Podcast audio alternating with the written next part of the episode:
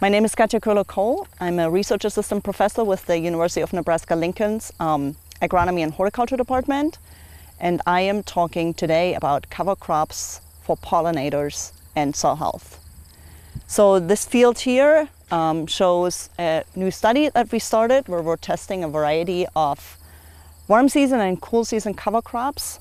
They're planted after winter wheat and we are interested in learning uh, the value of these cover crops for pollinators especially, um, but also as far also for soil health. So I'm just going to go across the field and uh, show you some of these cover crops. Farmers in Nebraska are already growing these. Usually, though, they're they're a part of mixes um, that are planted after winter wheat. Um, we have decided to plant all of these separately.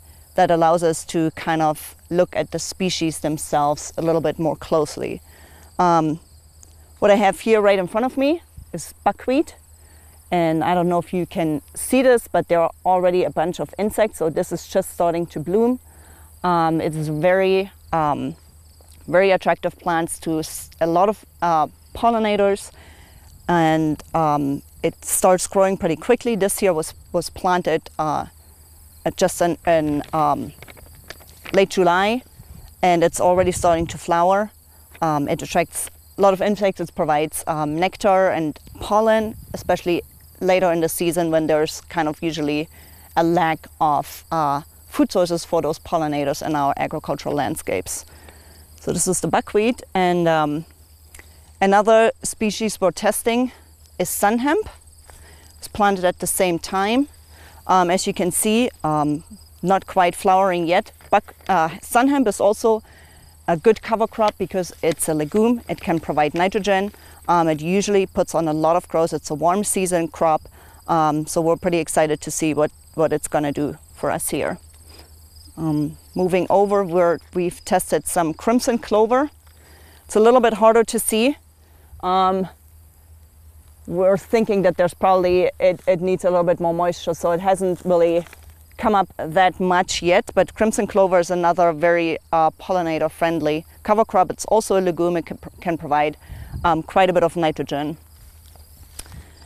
We also, we're also testing some grasses, um, just because they're usually uh, uh, they're usually part of mixes. So this here is sorghum Sudan grass, and there's actually a little bit of hairy vetch growing here. So again, all of these were planted at the same time in late July.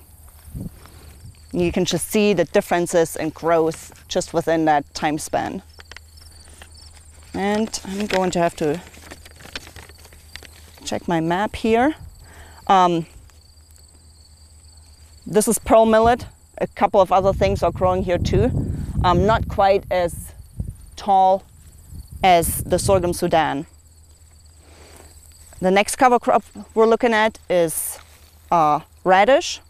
So radishes are often grown as sort of um, a cover crop that's really good for breaking up hard soil layers, for that um, providing better water infiltration. Um, they can also provide quite good uh, weed suppression, but they can also be, they, they flower um, and can also provide uh, habitat and food for pollinators.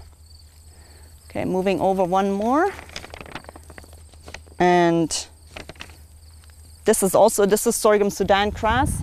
It's a warm season grass and puts on quite a bit of biomass. So um, it's a pretty popular component of mixtures. As far as for pollinators, it probably does not have a lot of um, benefit for pollinators, but since it's a part of mixtures, we wanted to determine its biomass productivity. And these over here, of course, are sunflowers. Um, again, planted at the same time. Sunflowers are also a good, good pollinator crop, um, and they can be um, very beneficial also for soil health. They help break up soil, uh, hard layers in the soil, help improve water infiltration, can provide some organic matter. And then our last cover crop, going over here. Um, this is cowpea. Cowpea is another legume, warm season legume. Um, it's not been grown as much as some of the other legumes, but it can be in more southern uh, climates, it's very productive. So we're we're just trying to see what it does for us here in Nebraska.